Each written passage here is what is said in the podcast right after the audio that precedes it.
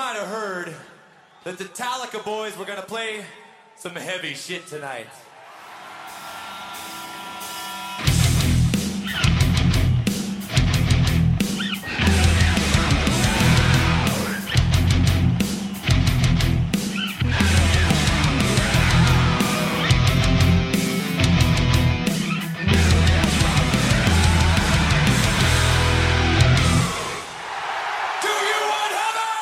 Welcome to Metal Up Your Podcast. I'm Ethan Luck, and this is another edition of Metal Tales from the Road.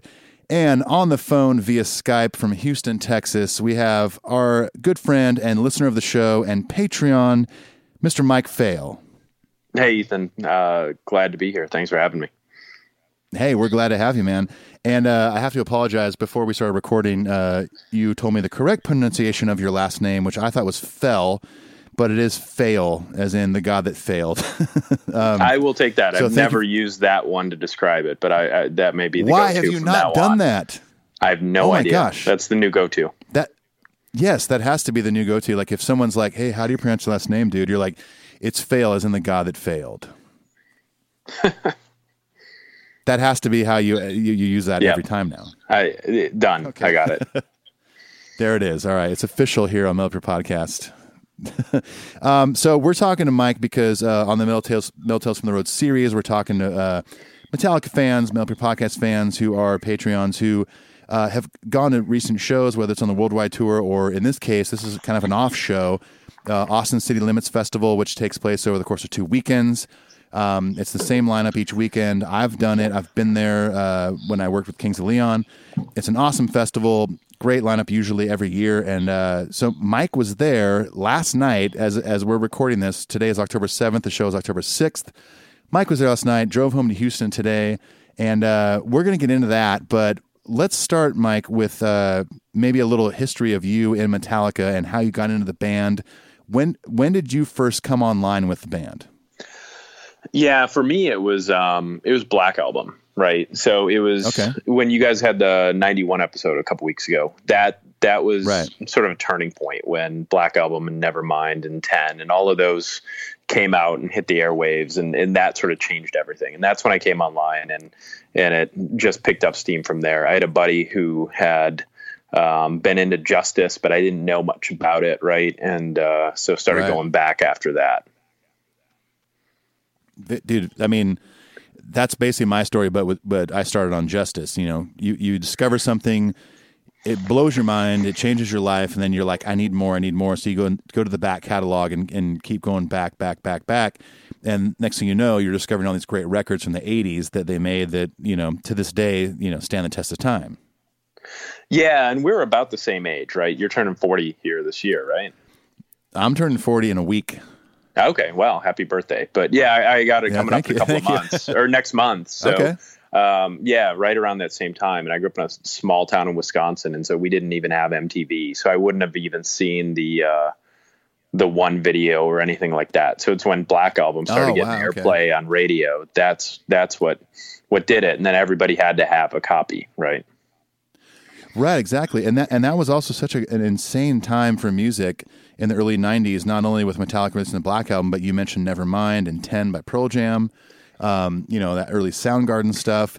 It was a crazy time for music because a lot of that '80s glam rock stuff was just getting basically pushed down into the gutter, and this whole new wave of new music, specifically grunge. But Metallica was one of those bands that kind of, kind of, they obviously they're never glam. They hated that stuff, but they were a band that had you know survived all the 80s and gotten success pushed through into the 90s to make this record that all of us would go on to know and love forever and ever and it still sells thousands of copies a week. Um, and it was such a special time back then like like so if you're about my age so you were probably you know like uh, junior high-ish age when that came out? Yep, so absolutely. how, like what like what like what like what were your thoughts when so was the first song you heard enter sandman i assume I, I, I couldn't tell you exactly, but I'm sure it had to have been right.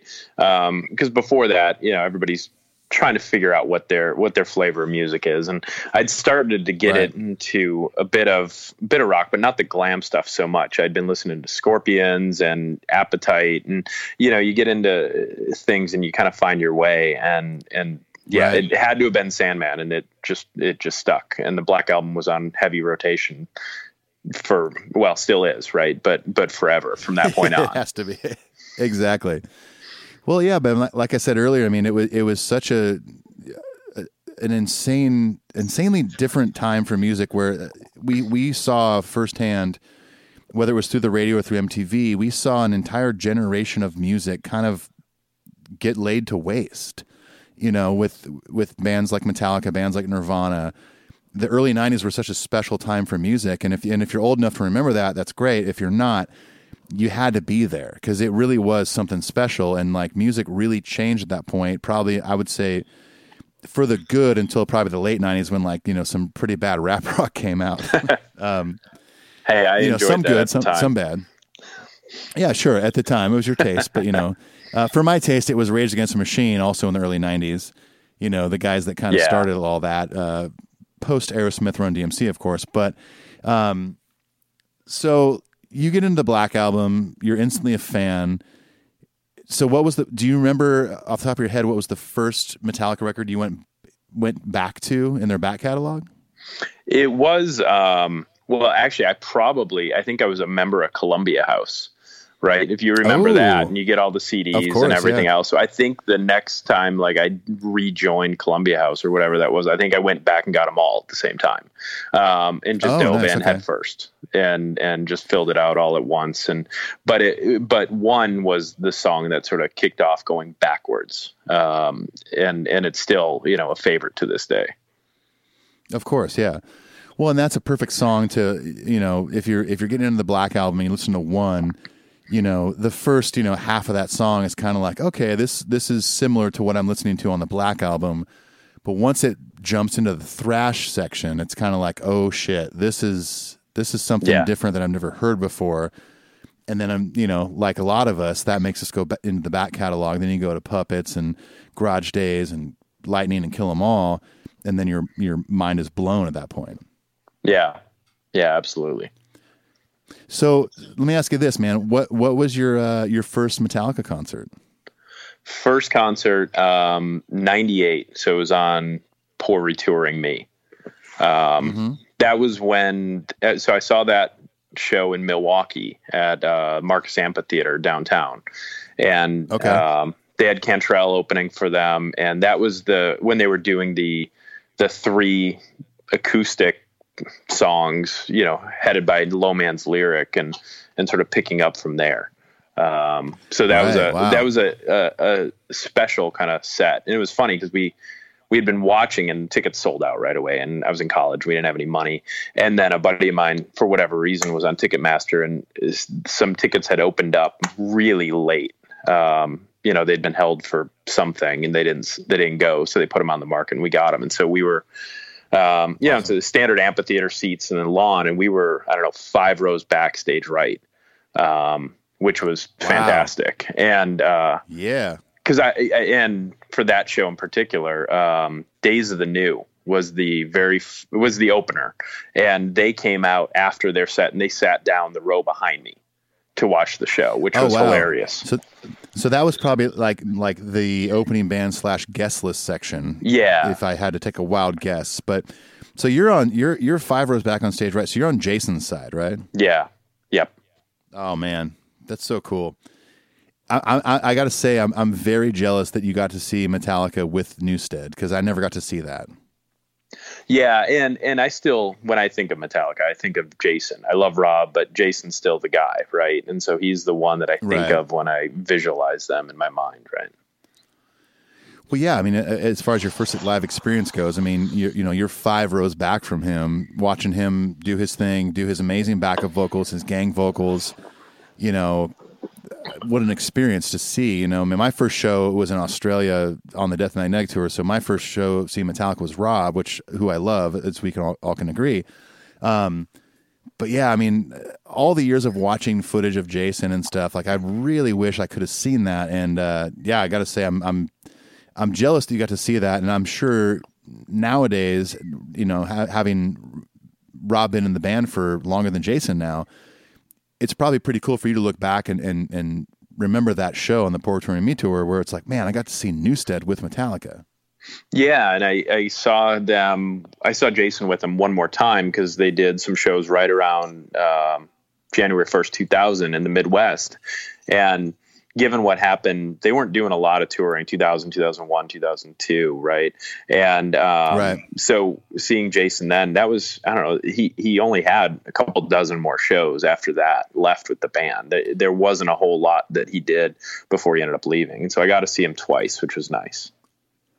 Man, that's awesome. That's that's such a cool story. And yeah, as we know, Jason Jason's last performance was you know playing Fade to Black on on uh, was that the that was the MTV award? No, that was the Gram.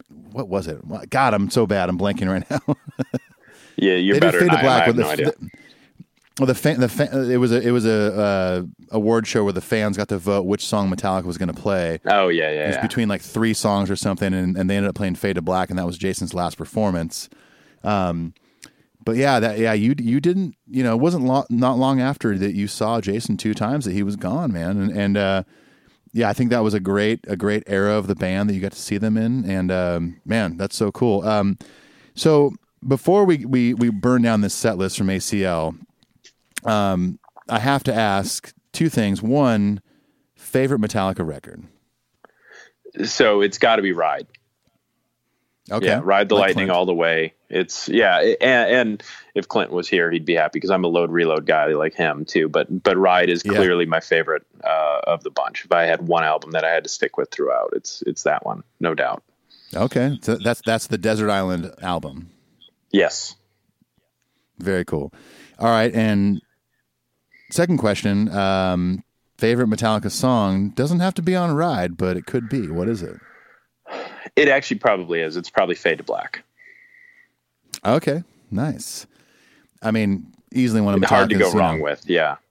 Exactly. Yeah. Yeah. I mean, uh, I don't know if you l- listened to it yet, but we ha- we did the commentary on Red Lightning last week. I'm sorry, that comes out this Monday. My bad.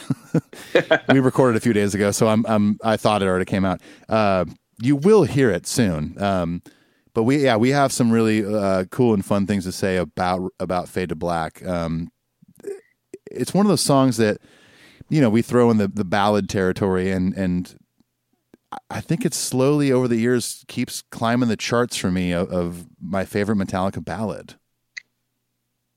It has to, right? It, it, there's it's it's almost a perfect song. So, um, yeah, anytime I can hear that and got to hear it hear it yesterday, it's it's great. It's it's fantastic. Yeah, it, it was in the set list yesterday at ACL. So let, let- speaking of that, let's let, let's kind of jump into the set list here at ACL. Um, so ACL is for those of you who don't know or, or who have not been paying attention to, to this episode so far. ACL is Austin City Limits. This is look it up because there's a long history of Austin City Limits and live shows, and they've done this in Austin for so long. Um, but, but it's now become a festival, and it started as one weekend. Now it's two weekends, and it's the same lineup each weekend. Um, it takes uh, takes place in uh, Zil, uh, is it Zilker Park? Yeah, right? Zilker Park, yeah, which is in Austin, right near downtown.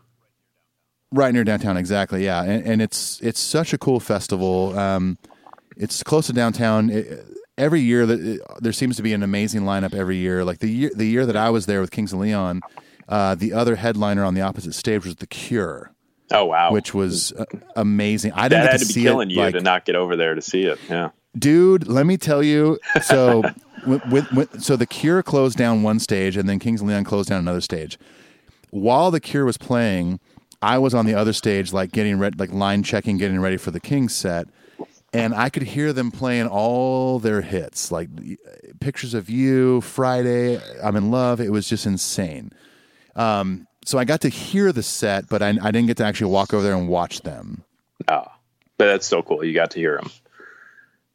yeah, I heard it from a distance, which was cool enough. But um, yeah, there. And for those listening, you know, Mike obviously is, is is a Cure fan. If you have not listened to the Cure, do yourself a favor and push pause on this, and please go listen to the Cure. They have a, a ton of great records. Disintegration is probably their most popular record and has incredible songs on it. But go through their catalog because it's it's fucking great. And, And you, you agree, mentioned, yeah, absolutely. And you mentioned set lists or uh, he- the the the lineup for these kinds of shows.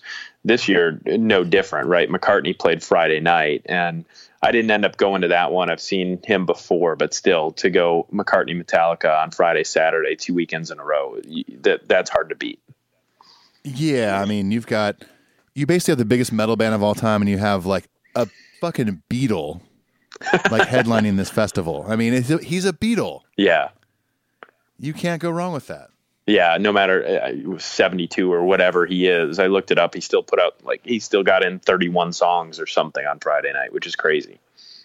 Oh yeah, totally. And, and and, he's you know he's one of those dudes that like a lot of guys that are from like legendary bands. They get older. That, that maybe their records aren't so good anymore, but he still puts out good quality stuff. He's still yeah. a great songwriter. So, kind of walk us through like kind of your day getting to ACL? Like, were were you there just for Metallica, or were you kind of going to see other bands, or were you like getting on the rail right away first thing when you got there for the headlining slot for Metallica? Yeah, no, I was not doing that. It it was hot yesterday. Uh, props to those who did it, but but they're crazy. Um, oh yeah. so I had originally, you know, bought tickets for a buddy of mine and I here in Houston, and we were going to drive over and do it, do this, do the whole thing, drive over Saturday morning. But my wife um, has some friends in Austin, and so she decided, hey, we're going to come along, bring the kids. So we drove over Friday night, um, got a okay. hotel, and then Saturday morning went and hung out with with our friends and let the let the boys run around, do all that stuff. And so uh, my buddy and I didn't actually end up leaving for the show until about four between four four thirty, um, got an Uber okay. over there and and got in fairly easily. And so, you know, we got in, grabbed a beer, and started walking towards the main stage, not knowing what you know what it was going to actually look like, because um, Deftones were opening up um, the, right before Metallica. Oh and, man! And so we walk over there, and we just keep walking, and all of a sudden we're, you know, 50, 60 feet from the sort of the, the snake pit where it juts out and that that yeah. front mic. And so we got pretty close for showing up relatively late um, in the day. So yeah but we were we were pretty stoked to see deftones and and headed straight there um, right over to see that to see their set. Man that's awesome. And were you a deftones deftones fan before? Yeah i've i've loved them for a long time too. And so we were excited to see them but unfortunately the uh, they had some technical problems in the set that was pretty bad. Um, oh shoot! Like what, what kind of stuff? Well, so there was there was feedback coming through the speakers, and they couldn't figure it out. Um, and it, during the first song, it's Deftones. You know, there's a little bit of feedback in their their their their whole sound anyway. So I think people were sure. looking around trying to figure out is this intentional or not, and it was clearly not.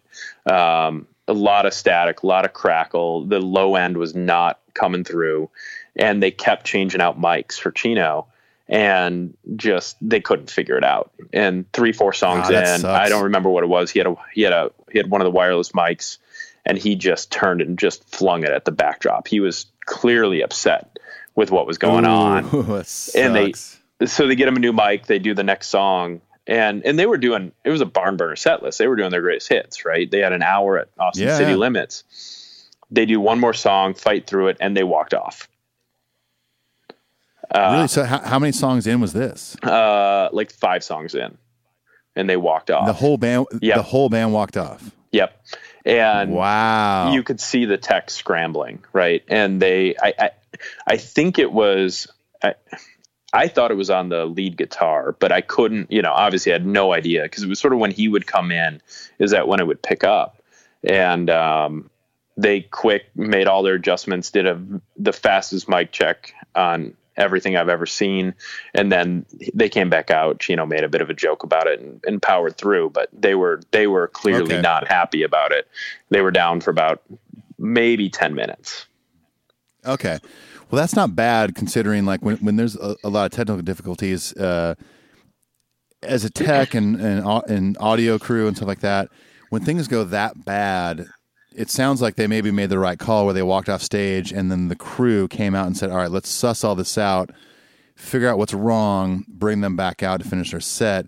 But um, I mean, who knows what the story was? I mean, they they could have not done a sound check and just jumped up there real quick. The, the techs did a line check and just threw them out on stage but you never know those situations, man. I mean, when, when technical stuff goes that wrong, when the band walks off stage, either someone's like basically like you know being a little baby and just wants to get out of there, or it's that bad where they have to walk off and kind of reset. And and this was that bad. They had to. There there was no choice. Yeah. When they came back, there was So still a they- little bit of hum, but it sounded it sounded much much better. And the low end was coming good. through, and it was great. So That's good. So Deftones finish. Someone else is playing on the other stage while Metallica's crew is setting them up. Nelly. Nelly. So you I see the second stage from a distance, and Nelly's Yeah. out there. Uh, yeah, Oh man, good old good old Nelly. The I would say maybe, arguably, maybe the perfect setup for Metallica. yeah, right. we were joking how you know he'll be playing hot in here when when Creeping Death comes on. So Right, exactly. I wish he was playing hot uh, hot in here when Fight Fire came on. If they if they were to play that, that would have been perfect. yeah, Um, But this is also kind of the the beauty of a festival like this. Like you know, like Nelly or not, this is a festival that has such a diverse lineup, which is very cool. Like, sure, it's fun to go to like an all metal festival or an all hip hop festival or reggae festival, whatever. But I, you know, a lot of the festivals that I worked with or worked on with Kings and Leon, you know, they were very diverse, and I love that about those festivals. Like you can go watch a rock band, go watch, watch a soul band, watch a reggae band, metal band, whatever. So, like Nelly yeah. And this not, was this was very much that that kind of a setup, right? A lot of folk, a lot of pop, and and so it's a you know compared to what the the Worldwide tour has been, I think it was a bit of a younger Right. crowd for Metallica too, and so I was curious to see how. You know, would the crowd stick around? You know, there were you know selfie booths set up, and you know, not the typical sort of Metallica setup, but sure, but yeah, there was um, there was definitely a vibe going on because there was the mix of the people that were out for the day just to enjoy the festival and everything going on, and there was the there were the Metallica fans that were coming in just for them, right? So it was a Right, it was an exactly. interesting mix, but a bit of a younger crowd. Because I was at Madison when they opened the tou- this leg of the tour a couple what a month ago or so, yeah. and um, yeah, there was definitely there a bit of an older older crowd coming in for these arena shows, and this was this was not that. Yeah, it was a bit of a mix of everything. So for Oh, for a band cool. like Metallica, though, 35 years of metal band, still to to be asked to headline Saturday at Austin City Limits, I, they had to have been excited about it. Yeah, that's, that's pretty impressive. And and and and kind of moving into the set list here. I mean, it, it's clear that they kind of did a, a a bit of a best of set list minus new songs because you know maybe these younger crowds don't know the new songs. But you know they, they kind of played a little safer on the festivals and stuff. You know they want to play the songs that everyone knows. Um, so let's kind of dip into the set list. You know, of course we we have the Ecstasy of Gold, which has been done forever now. Um, at this point, it's kind of uh, you know a Metallica classic intro. You can't not do that, right? Yeah, absolutely. Did you still like having seen the band numerous times? Did you still feel like that kind of energy creeping up when that song started playing? when that one came on, yeah. Um, those about to rock had come on. It, it was about halfway through the ACDC, you know, just audio before Yeah. the ecstasy comes on. It was about halfway through before I, my brain kicked in and was like, oh yeah, it's coming up. Right. Um, oh, it's happening. yeah. Uh, but the, it, the crowd seemed to really realize that ecstasy was the start too. As soon as the, that first note hits, people were were into it, and so yeah, there's still that uh, that bit of excitement when you hear it kick in, and then the video boards come on, and um, Right. and here we go. And they were they were right on time too. If anything, they were still early because we could hear Nelly still going on the second stage when ecstasy kicked in. They're like, all right, enough of this. En- enough of getting hot in here. Let's jump right into hardwired. so they, they do the they do the one two punch that they've been doing on this entire tour since the very beginning of the stadium tour here in the U.S. We have hardwired and Atlas Rise. Uh, I've seen it twice. You've already seen it. I'm sure multiple times at this point, but it's still exciting to me. I, I love that they're really focusing on the new records still, even though it's you know pushing a couple years old now. But it's still just it, it's it's a great intro one two punch hardwired into Atlas. How was it? How was it for you at ACL? It, it, it is. It's great. hardwired is I think, the perfect opener. Right? It's it's fast and it's heavy, and it and you know it's taking on prisoners right into right off the bat. and they sounded great. You know, whatever technical difficulties Deftones had, they were gone. Um, because this was flawless in terms of the audio and Atlas sounded great and the crowd was the crowd was into it because like you said the younger crowd may not know the new stuff but but they everybody was singing along with hardwired and and Atlas sounded great. They were um, yeah it, it, couldn't have been better start um, given what they're trying to do on this this tour.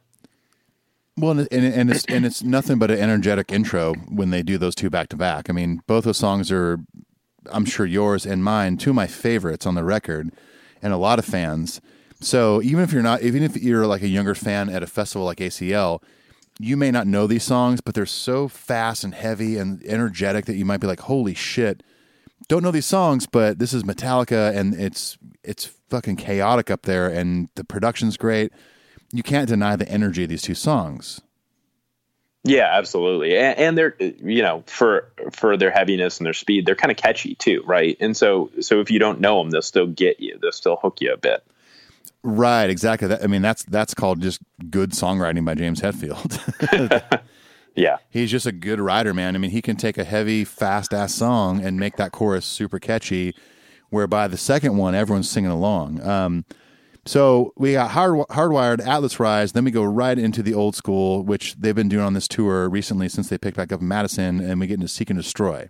Yeah, how was he, that? He did his in, the same intro where that he's been doing on this uh, on this tour, which is we're here to play some new stuff, but we're definitely here to play some old stuff, and and the crowd went nuts. Um, yeah, and and Seek's always great. I actually like it early in the set list. Um, it was fun when they used to close with it, but um, it sure. it gets the old school fans right on board early in the set, and it's great that way. It was it was hot out too. Um, you know, Texas in October is still pretty warm, and James had ditched. right. He had already ditched the battle vest because um, you could just see it drip, dripping off of him. They were all just sweating because it was probably still in the 80s when they came on stage, yeah, even though it was dark out. Pretty pretty humid too. Yeah, yeah, because there had been some storms coming through, but um, the crowd got into it, and everybody was singing along again, and and it does what it's supposed to do, right? Yeah, exactly. Well, and, and keeping with the old school, I mean, they, they do Seek and Destroy, Annihilate that, and go straight into Creeping Death, which is obviously one of their best live songs ever. Uh, as many times as I've seen videos of it online, all the way back to Lightning through the decades to when I saw it in person in Philadelphia and Detroit, or sorry, not in Detroit, just Philadelphia. Um, Creeping Death is just, I mean, it has become a Metallica staple live. Like it's it's almost to the point where it's weird if they don't play it. Yeah, and with a with a festival when you've got that many people and you're going to hear the the die chant, you're going to see the fists in the air. There's no way to not play it when you've got that kind of a crowd. And well, it's a, actually, I mean, it, it's a it's it, sorry to cut you off. I was going to say it, it is a crowd participation song. The die chant, like you said, um, even to the point where you know I know a lot of times in Europe, like, and now it's starting to bleed over in the states where where the crowd will start to chant the riff of the song. Like they'll yell out da da da da da da da da da da da. You know, and that's you know that's something that I've seen a lot in Europe where fans do, but it's starting to become a staple over here. So this whole song to me is nothing but like getting the crowd involved and getting them excited. Yeah, and and it it's perfect for that. It's a great song. Um, I was I was hoping they were going to play it given the the festival set. I didn't see it in Madison, and and couldn't have been happier when it came on. I thought they were going to play it, and they did. Then they brought it. Oh, dude, that's awesome, man! I'm I'm glad I actually you prefer. To see it. What I was going to say is I pr- actually prefer the live versions now because you can hear the energy right? So if I go back and I want to listen to it, I'm in the car or something. The the album version almost sounds kind of soft. Yeah, I, I want that crowd energy, so I'll go pull a live album and right. go and put that on from Live Shit or something, and and and put that on. Right, exactly. And like I said, it's one of those songs that like it's even even within the band. I think I think you know after all these years, decades of playing this song, they're still insanely excited to play the song to start it, even if it's too fast a little bit. It's fine. That's that's their adrenaline kicking in. The the four dudes up there when they when they jump into the song, Lars counts it off, and it's da da da da da. da they know that the crowd's going to go crazy, and all that does is just fuel their adrenaline. And I mean, this song is just like relentless all the way through, and you know, it's it's it's a staple, man. It's like like I said before, it's it's it's a weird thing when they don't include it in the set. I mean, I know they have a million hit songs and crowd favorites, but it's weird when a Creeping Death is not in there. Yeah. I'm glad they did it for you. Yeah, yeah, it was great. All right, so moving on. Next, we have one of my favorite Metallica quote unquote ballads, Sanitarium. Yeah, and this this is special because when you hit the five spot in the lineup on this tour, and you guys have talked about it, right? It's a bit of an unknown of what are they going to pull out. They've been doing right. They've been doing some ballads. They've they've surprised some crowds, right? And so I had, you know, the the possibilities were almost endless. Sure, maybe I would have liked a deeper cut, but like you said, they were going to play it a bit safe for a for a festival and to take Sanitarium. Um, yeah, any day, all day. Um, it, it was it was a treat because I hadn't seen that in a while. Well, and, and it's also kind of surprising that I mean, it is a festival set. It, it is mostly like the hits and stuff, but they technically included like almost all of the quote unquote ballads of their catalog: "Sanitarium," "Fade to Black," and "One." Yeah. Um, obviously, the the one missing would be "The Day That Never Comes," but um, they didn't have to do "Sanitarium" because they've got "Fade to Black" and "One" in the set list, so they've got that kind of ballad set, you know, the slot in the set. Um, so I thought it was really cool that at a festival they did Sanitarium because, although not a deep cut, uh, maybe not something that you would throw out there for a festival crowd. Yeah, no, to, to hear Sanitarium and when you know I wouldn't have expected that and Fade, like you said, in in the same set. Um, that's not Yeah, something that they're going to do very often, especially because you know, and we'll get there. It's it's a bit of a shorter set. They, I think they were two songs short of their normal their normal set list if they're just headlining their own tour, right? So they Right. they had to make Yeah. some cuts, and they still left this one in. So I know, which is crazy. I, I, I thought, I thought when I looked at the set list uh, when they posted it on Instagram, I thought, wow, that's a real treat for a festival crowd. Because yeah, you're right. It's a shorter set, 16 songs. Um, yeah, a nice little treat in there. And then from there, we get back into a new song. We got uh, now that we're dead. How was that perceived by the crowd? Um, I think you know it, it. The crowd gets a little bit softer, right? It's one, not one that everybody knows. Um, I was excited to see it without the drum solo.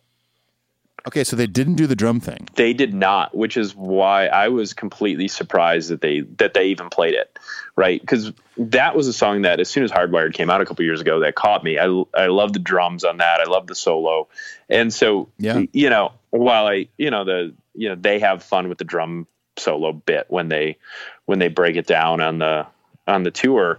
Um, I was really excited to see them just burn it all the way down without the stop. And and it was great. Yeah. Uh, you know, I, I enjoyed it. I, it was a bit special because they haven't done that. I don't know if they've done that at all. Um, I haven't looked back, but you know, I, I think every other time they've played that live, they've had their drum intermission, right? Right, exactly. Yeah, they, no, they've done. I mean, the two times I saw them on the U.S. tour of the stadium run, they did the drum thing, and uh, you know, I don't necessarily love it. Um, I I get why they do it, and I think it's cool, but I could personally do without it. So, but I get why they did it on this festival thing. It's like you know, you got to kind of cram in a bunch of songs in a, a specific slot where it's kind of like a hard deadline. Like you got to cut off by this time. So to, for them to do 16 songs, it's like they're going to trim off the fat here. They're Yeah. going to trim off the drum, the little drum circle thing, which is is fine. Um, but I, I, I, man, I'm, I really wish I, I could see them do now that we're dead live without the drum thing, and you got to see it. Yeah. Did uh, speaking of that, did you check it out at all? They were live streaming this on YouTube last night, and the whole show was actually up right now. Um, Right.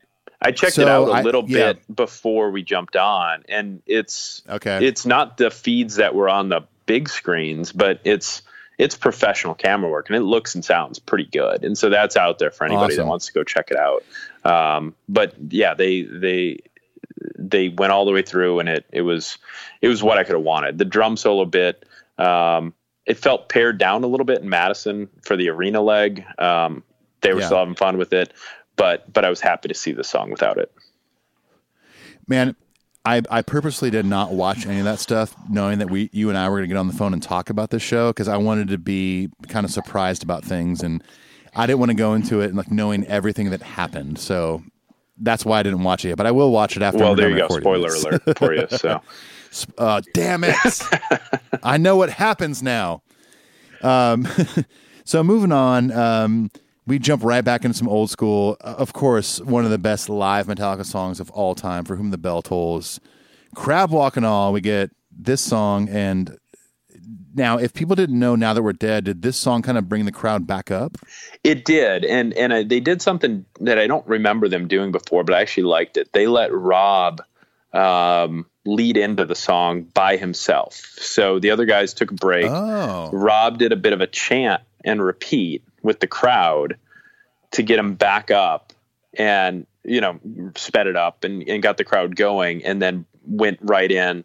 You know, Lars kicked it off, and then Rob went right into it from there. So I liked seeing Yeah. seeing them let Rob lead in, given the sort of bass intro to this song. And actually, for the they have you know they had the big screens. It's a festival, so you can so the people Sure. you know hundreds of yards back and see what's going on.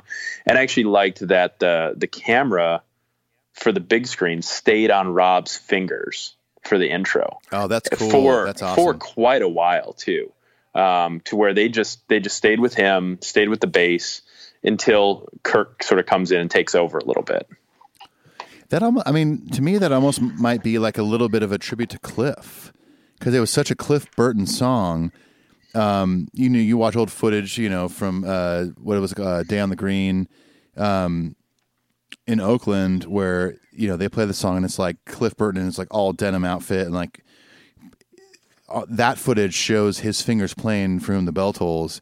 So to me, it, it maybe I could be totally wrong, but maybe it was a little homage to Cliff. Like the dudes walk off stage, give him a break, and it's just Rob out there doing his thing, playing the intro, and it's just on his fingers because he obviously, I mean, everyone knows he's a badass bass player. The dude is no joke. Yeah, But yeah, M- absolutely. Maybe, maybe, maybe it was a little bit of a homage, like, hey, focus on the fingers because that's what Cliff did. Who knows? it would be cool if that's that's what it was. Either way, it was it was fun to watch that, you know, and and I tried to pay attention to that a bit just because of because of what song it was, right?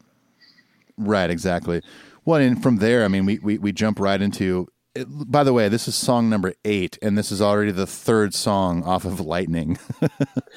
um, we jump into Fade to Black, which you, you know your favorite song. So how how did how was this one perceived live? How did it feel for you? Oh, it's a huge crowd sing along. I was surprised, like I said, when they played it, given that it wasn't in the the sort of ballad slot earlier where Sanitarium was. So I didn't I didn't actually expect that we were going to get it. Um, Right. but uh, you know, as um, they were finishing up bells, I could see the the stand with the the acoustic coming out, and I Ah, actually okay. thought they were going Unforgiven, um, which which I love, I would right? I would have thought the same. I would have thought the same thing. and and you know nobody could have blamed them had they done that. So um, I love Unforgiven, but if it's a choice, I'll, I'll take Fade to Black. Totally. Um, I mean, th- you know, there's not much to say about Fade to Black other than it's an amazing song, e- equally, if not more amazing live. Um, especially during that outro, the da, da, da, da, da, da, da, da, such an epic, triumphant sounding outro for any song. And live, it's it's I've seen it live, and it's like you get chills, especially when that outro kicks in. Yeah, I agree. Um, so going from that, we I've been a little vocal about this. I'm not a huge fan of the dood- the doodles. Um, let me ask you this. So I didn't actually do much research on this, only because I want to see what your thoughts are. So Kirk and Rob do a little doodle of telephone song. The only thing I looked up, I literally I googled telephone song. The first thing that came up was Lady Gaga with Beyonce. Did they do that? No, they did not do the Lady Gaga one. Um, yeah, because that's the that is you're right. That's the first thing you'll get when you Google it. It was uh, Stevie Ray Exactly. Vaughan. Okay, because they're in Austin, Texas. Yeah, and and I was wondering going in, is it, were they going to pull out Stevie Ray? Were they going to pull out Willie Nelson or ZZ Top or something? Right? What? Where do they go Yeah. with that one? And it was, um, you know, they did just the instrumental bit. It's a bit, um, you know, uh, it's got a little bluesier riff than than some of their stuff that they're playing on this tour Sure. and it, it was a bit looser, but it sounded great, and the crowd actually seemed to appreciate it. Well, that's good because often, oftentimes the whole doodle section where uh, they're clearly like you know paying tribute to somebody from that city. and while that is very cool and very meaningful, sometimes the execution isn't always great. Uh, i.e., the Minneapolis uh, Prince cover. Yeah, um, that one wasn't great. They did "Stupid Girl" in Madison. Yeah. Um, yeah, which wasn't great either. You know, Rob singing it, and it was halfway through before I even realized what they were doing. Right. So. right. And I, I totally get that, that they're like, you know, okay, so James and Lars need a break. Um, they're tired. James needs a little, quick little vocal rest. Probably changed um, his so shirt Kirk too. change his shirt, change guitars, maybe his his his pants, maybe his undies. Who knows? Um, but you know, I get it. Like they need a break. Hey, you guys go out there, fill some time. You know, tell some jokes, whatever. But yeah, the execution hasn't been always so great over the over the last couple of years of them doing this. Um, for a while, they were doing like the "I Disappear" thing on the stadium tour. Um, but fortunately, when all this is done, which it doesn't last long, it's not like this lasts for 10 minutes. No. Um, fortunately, usually when this is done, Rob, old Robert Trujillo absolutely annihilates anesthesia. And nothing different last night. He, he he pulled it out, got up front, you know, all alone, lights on him. It's it's pitch black outside, and he's up on the big screen, and they've got the they've got the images of Cliff going on on the other oh, uh, on the other awesome. video bits, and it's um, it's great. Yeah, I, I love hearing it. Um, actually, I would if they didn't do it now, I'd, I'd miss it. It'd be weird, right? Yeah. Well, and and this is kind of one of those things, uh, at a, especially uh, in front of a festival crowd, that you know you're playing a bunch of hits, a bunch of songs that even though they weren't radio hits, are big Metallica songs this is not. They guys clearly like could have cut this right. Out. Well, I mean, guys like you and I like know this, and we think, oh, this is a, a, a peak moment in Metallica history. Um, but I love that they're in front of a festival crowd in Austin, Texas. Rob goes out there, plays the anesthesia with images of Cliff. Mo- like half the crowd probably is like, "Who's the guy in all denim on the screen?" I have no idea. Yeah, but you you have this badass fucking bass player on stage and they, they probably have no idea he played with Ozzy and Suicidal Tendencies and Infectious Grooves, who is playing anesthesia basically flawless. Um, I love that they still threw it in there, despite what the crowd might think, or the majority of the crowd, um, or even know about Metallica. I think it's great. Yeah, yeah, they they're but they've always done that. They do what they want to do, and they exactly. assume that people are going to come with them because it's good, and that's exactly what happened.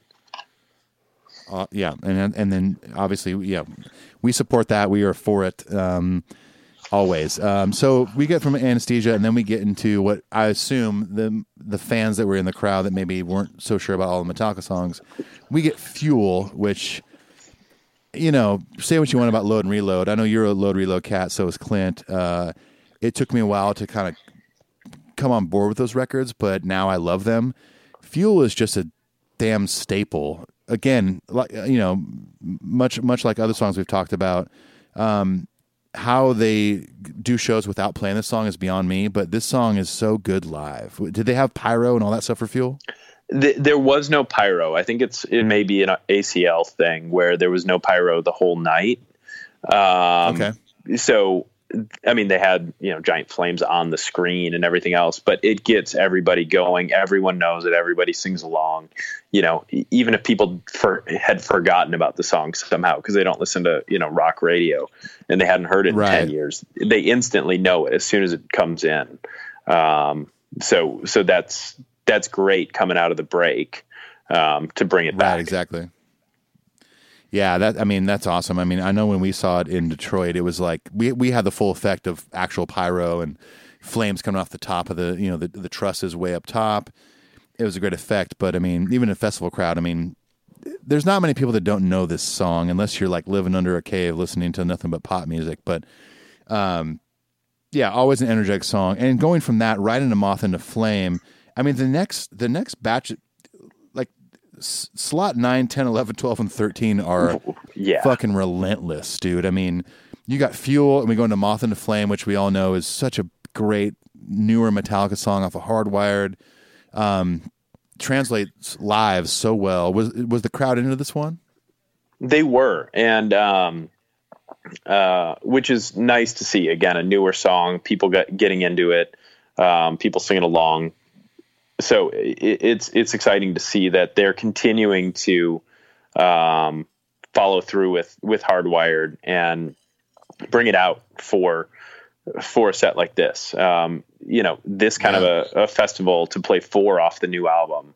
Um, they didn't have to do that, and and um, Right. they did, and it sounds great. I love it. Uh, I hope it's a staple going forward because they can leave it in this slot for as long as they tour, as far as I'm concerned. I mean, I, I, I I feel like, and I could be totally wrong, but I feel like, let, let's say, you know, looking to the future on the next album, whatever. I feel like at the very least, Atlas Rise and Moth and Flame should be staples from now on. Yeah, I could see them putting in Hardwired just because it's short, it's quick, it's punchy. You know, they rotate Sure. that one in and out. It's it. You know, I, I think sometimes they like having something that can get in and out of quick. But yeah, if they Right, kept a couple of them around, um, you can't go wrong with Moth or Atlas. Of course, of course. There were no drones. so I uh, got you know like they've been doing. So I got to actually pay attention to to the band and not watch those things you know fly around above Yeah. Lars's head. See, I, I still we, we still haven't seen the drones yet. We're going to see them in January when they come to Nashville, and I, I've seen video of it. Uh, I have a friend that that works on the Metallica tour that's told me all about the drones and how it all operates, and it's so fascinating. And I can't wait to see that live. Um, but you know, I, I did see Moth into Flame without the drones, where they did the whole flame back and forth on the stage, and that was cool too. Um, but I'm excited to see that that that newer production they introduced in Europe uh, with the drones. It, it's it's going to be amazing. I know. Um, yeah, it, it's so- fun. You'll enjoy that when that when that hits. yeah, I can't wait. Um, so we jump into another classic. Go back to the Black album. Did now did did into Sad But True? Did Hetfield do his usual like? Do you want heavy? Yeah, of course he did. Yeah, he has to, right? Yeah. And There's by no this point, there's it. Nothing else going that. on at ACL. It's dark. They're they've got the full command of the crowd. He's got the the black snake bite out. Yeah, it's all Yes. it's all classic from here on out, right? Oh yeah, it's nothing. It's nothing but classics from here on out. I mean, it's you know, and I, I would even say Moth and the Flame as a modern classic. But you, so we go from that to Sabbath and then of course they cannot do a show without doing one, which is the next song. Um, Sans Pyro, of course. I'm sure they still had the big intro with the audio of bombs dropping and guns firing and stuff like that, right? They, they did. Um, you know, I I thought the stadium tour was the best that I've seen them do that with the lasers going out and sort of Oh, an extended so intro. cool. And they didn't have that. So uh, in terms of the backdrop behind them, they had two big screens. They didn't pull out the stadium screens, but they had sort of um, a, a facsimile of the cubes, I guess, to where they had half cubes up there, and they were much bigger than um, what they've been bringing out on the arena tour. And I, and I looked, and I I looked at pictures of McCartney, and so I think it was these were Metallica's. These were not just the standard main stage thing for the weekend. Uh, they, they probably, yeah, they probably brought him in from their production just for this one show. Yeah, and and so that whatever they've been using on the cubes in the arena, that's what they were putting up there. So you had it sort of visual on those behind them, sort of center stage, and then the the main big screens on the sides were black, um, and you could hear it all, and it you know long lead in and everything else. Oh man, that's so awesome. Yeah, I mean that, that song, like you know, never disappoints. It's always you know great to see them play one live. Um, and then you know closing out the main set before the encore with you know what they've done for you know most of this album cycle. Master of Puppets obviously never disappoints. Uh, you know, it's one of those staple Metallica songs at this point. Um, it's often discussed with us when Hetfield gets into the chorus. You know, the "Come Crawling Faster," all that stuff. Did he let the crowd sing it, or did he sing it? Um, I don't remember at which point, but there was uh, uh, he he he let the crowd take in uh, take over for a bit, and he did his thing where he held up his mic, leaned it out over the Yeah. crowd for a bit. Um, I don't know if it was exactly that point, but yeah, he he did let the crowd take over for a while. That's cool. I know sometimes it's a little weird as a spectator to see that. You're like, oh, I want to hear Hetfield sing, but I can say from personal experience, being in a band and holding your mic over the crowd or letting the crowd sing, and hear them sing your song back to you, is one of the most chilling moments as a musician where you let the crowd sing it back to you. you listen to that and it's just like, oh my god, like these people really love our music passionately, and they're going to sing this right back to us. And I think it's a very powerful moment. It, it's much like uh, you know, you know, there's a point during the S and M performance where they're doing Master Puppets and the crowd sings it and it gives me chills every time, you know. And when I've seen them do puppets live, and, and James holds cr- the mic over the crowd, it gives me chills then too. Yeah, yeah, it's a great moment in, in in a crowd that big, that diverse, that's all in it. Everybody's bought in by that point. Oh, that's awesome. So we got puppets. Uh, we got the encore. Um, know, the boys walk off stage, and then I'm assuming we get the the intro tape, as they call it, to Battery. I love that you got Battery, by the way. You could have gotten Blackened. Um, but yeah, God, I assumed puppets, it was puppets into Battery. Come on. Yeah, so you mentioned three off of Ride, three off of Master Puppets. Um, right.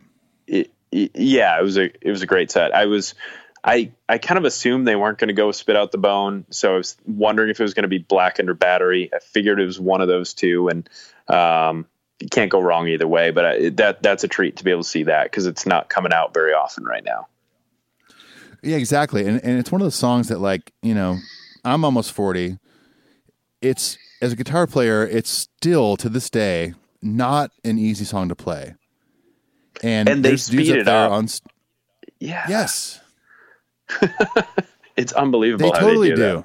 Yeah and it's. I mean, it's like you know when I saw Battery live, it was just like, oh my god, these dudes are, uh, dudes are in their fifties and still pulling off this song like it's no big deal, and it's such a great song to come back from the encore from. Yeah, and and you mentioned the you know they do the tape intro, but it's such a it's such a soft melodic intro too, which is which is nice because then it just like you said it almost melts your face off when it gets going and they speed it up and it feels even faster at the end when they get the yep. you know the crowd chanting with it. And um, yeah it's great. Yeah i mean you know the, the, the tape thing when they first started doing the tape thing like to my to my you know recollection uh, in the past at first i thought like oh are they just kind of copping out? They don't want to play the intro. But the older i get and the more shows i've seen and live footage i've seen to me, all that little tape thing does is just build anticipation into what's about to come. Yeah. Yeah, and they do and they do such a, a, a, great job. I mean, they do it with the battery, they do it with Blacken, they do it with Spit Out the Bone. So many songs, and uh, uh, God, uh, Wherever I May Roam, I love it. It's it's almost like you know the uh, the opening credits of a movie. You're like, oh my God, it's starting. Here we go.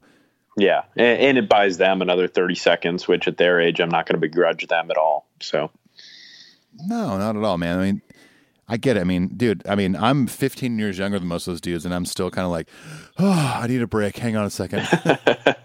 yeah. Um. So we have the, you know, the the what they've been doing the entire worldwide tour. We've got nothing else matters in Sandman, arguably two of their biggest songs ever. Um, so nothing else matters. Did Kirk do like his little intro kind of noodly thing first?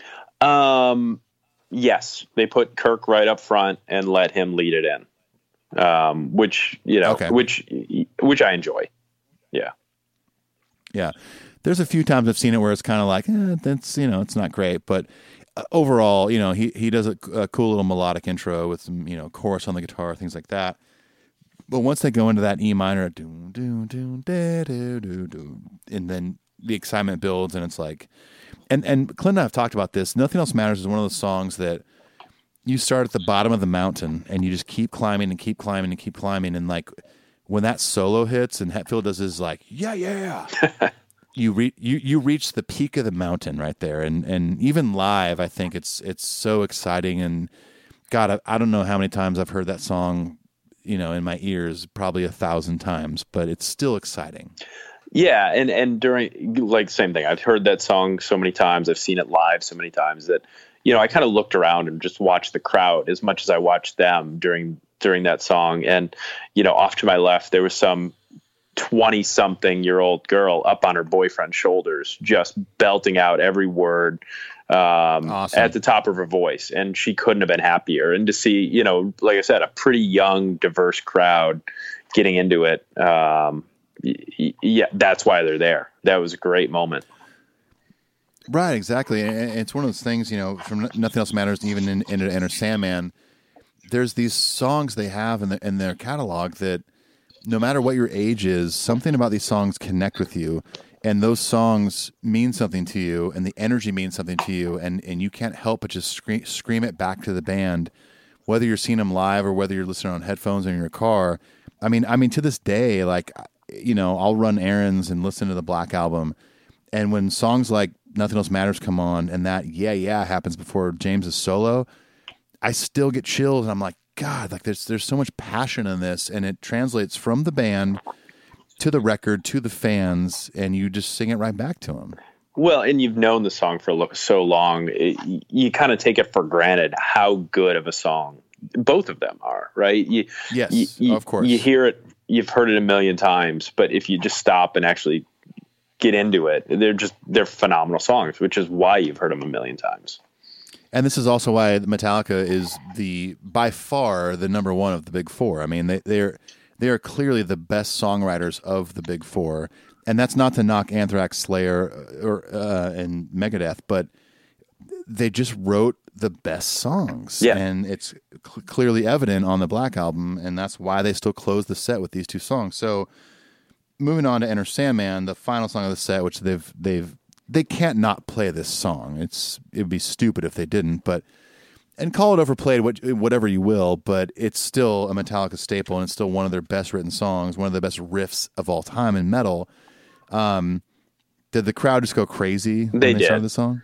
Yeah, James does his thing where he, you know, holds the pick up with the city name and date and everything on it for mm-hmm. the camera, and the crowd goes nuts. And um, you know, the entire festival, it, it, you know, there were a few little pits that would break out here and there throughout the set, but for the most part, it was fairly tame. But then you see the that opening riff, the entire crowd just start jumping, right? And so to see a oh, big festival awesome. crowd just just go nuts, that's always great. Well, I can't wait to watch the set uh, online, the stream of it. You know, like I said before, I, I purposely did not watch it because I wanted to talk to you and feel some excitement from you know your report from the show. Um, one thing that's cool too, uh, I, uh, they ended after that. They did the little Frayed Ends of Sanity yeah. outro, right? Yeah, they did, and um, you know, I, I, I know better by now, but I still always hold out hope that maybe they t- they they drag it on a little bit longer than they normally do, but it, it never does. It never does, but it's a nice little tease. You know, when I saw them in Detroit with Clint and Paul Moak, it was uh, it was they they they tease out the end, and it was really cool. Um, but you know, at that point, they've played Enter Sandman. Like they're not going to play all of Frayed Ends of Sanity, even though we would all sit back and listen. Yeah. Oh, it would have been great. But uh, no, there's not oh, a yeah. chance.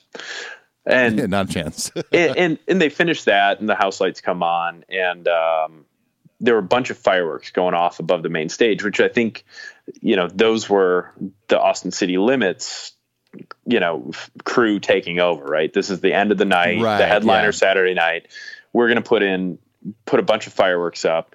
And it was actually kind of cool because you could see james kind of taking the moment because i don't think he knew that those were coming or maybe he was told but he'd forgotten who knows? But all of a sudden he turned around and he started just looking up watching the fireworks and sort of taking the whole thing in which was cool.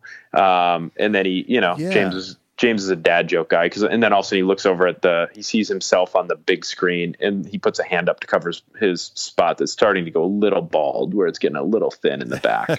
um, but you know, it was nice to see those guys sort of soak it in too.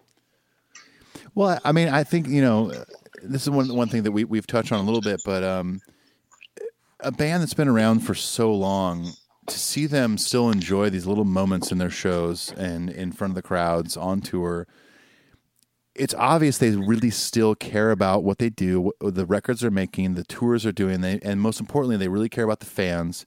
Um, but it's really encouraging to see that, that, they're still excited about what they're doing. You know, they're not phoning it in. They're not just getting up there going, "All right, we got another do another stupid show. Let's let's play the hits and walk away." Like they really yeah. are soaking it in and loving it.